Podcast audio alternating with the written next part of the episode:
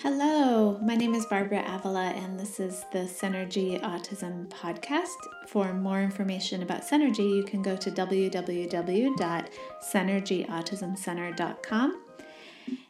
Today, I want to talk to you about how to apply the concepts that are put forth in The Power of Showing Up, written by Daniel Siegel and Tina Payne Bryson. I really appreciate both of them so very much. And I get asked the question a lot actually about, well, how do you bring these concepts into parenting or guiding somebody on the autism spectrum? And in The Power of Showing Up, uh, which I highly recommend the book, um, it is not specific to autism, it's not specific to disability. It is um, a book about parenting and a book about um, connections with children and making sure that we have healthy connections with one another. Um, it's based on the science behind attachment and the fact that there um, that all of us there's have different types of attachment from how we were raised, and 60% of us have what they call secure attachments, and about uh, 40% have insecure attachments. And then they go into kind of the different types of insecure attachment, which I'm not going to go into because I really wanted to focus this podcast on how do you build a secure attachment with a child who has received a diagnosis of autism, where there are some um, struggles with connection and relationship building. And so, what they do in the book is they go through these four S's safe, soothed, seen, and secure. And what they detail out in the book is the fact that if you have all these four S's and you're working on those, you're going to be successful in helping a child have a secure attachment with you. If, um, yeah, so so I want to go through each one and talk about how can you do that, um, because it really isn't that complicated. It gets a little harder but it's not that complicated. So the first one is safe. And um, what I'm going to do is just point out a few parts that are, are in the book.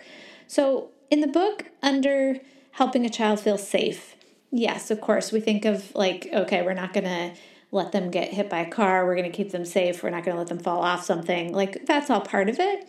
But the part that's interesting too is that you cannot be the source of fear for the child either. And that is where it gets a little more complicated for a child with autism, um, is because sometimes a child's sensory system is heightened. And so you might be the source of fear if you are somebody who does a lot of talking or you're rushing through things, those kinds of things. Those potentially could make your child or a child on the autism spectrum feel less safe. And so, just the act of you slowing down, reducing some of the sensory output that comes from you, whether that's visual information, auditory information, or even physical play. If you're somebody who likes to rough and tumble with your kids, some kids will um, get really excited or overexcited about it, but then you become also this, you know, where if you're not helping them de escalate or re regulate or co regulate with you, um, you potentially are kind of spiking their feelings of fear or lack of safety. So, making sure that you're not the source of fear by reducing sensory um, input for them is going to help them feel safe. The next one is soothed.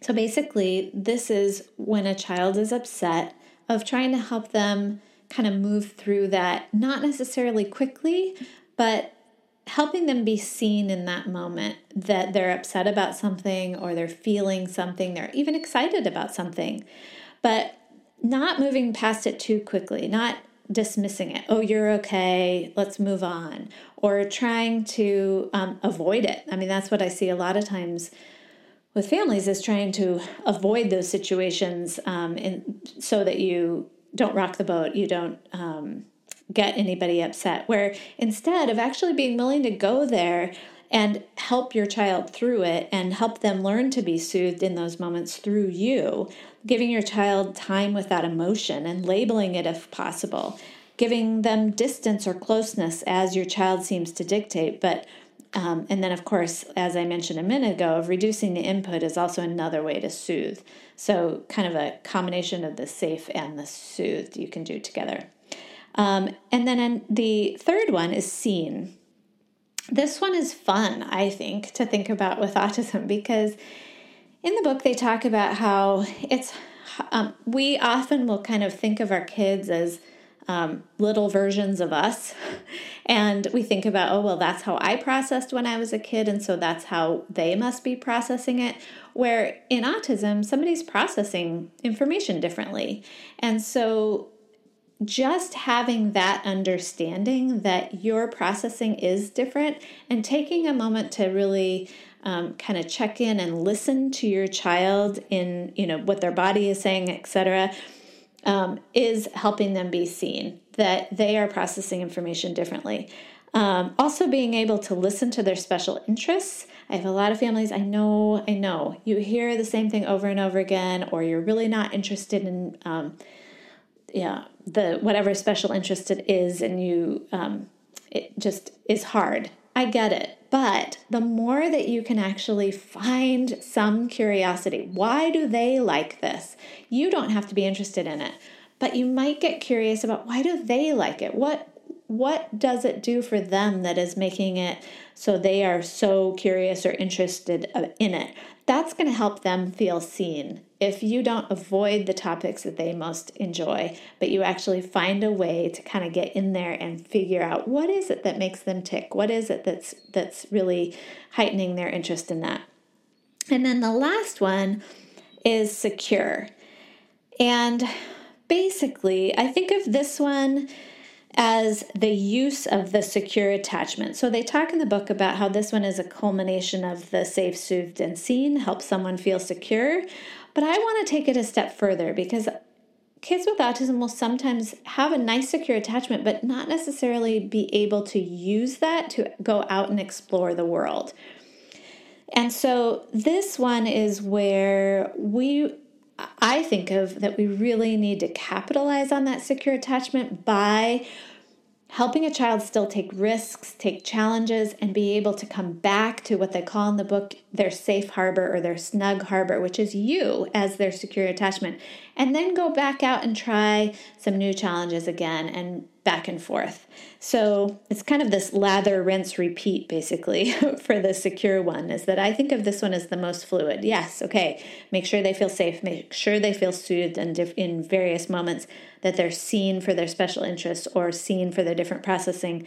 But then, really, that then they can use that to go out and explore in the world. And that may not necessarily be out in the community, it might be in your own home with new things, trying new foods, etc.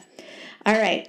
Um, so that is the power of showing up and how it can apply to children or anybody of any age with autism. Uh, let me know if you have questions. All right, take care. Bye.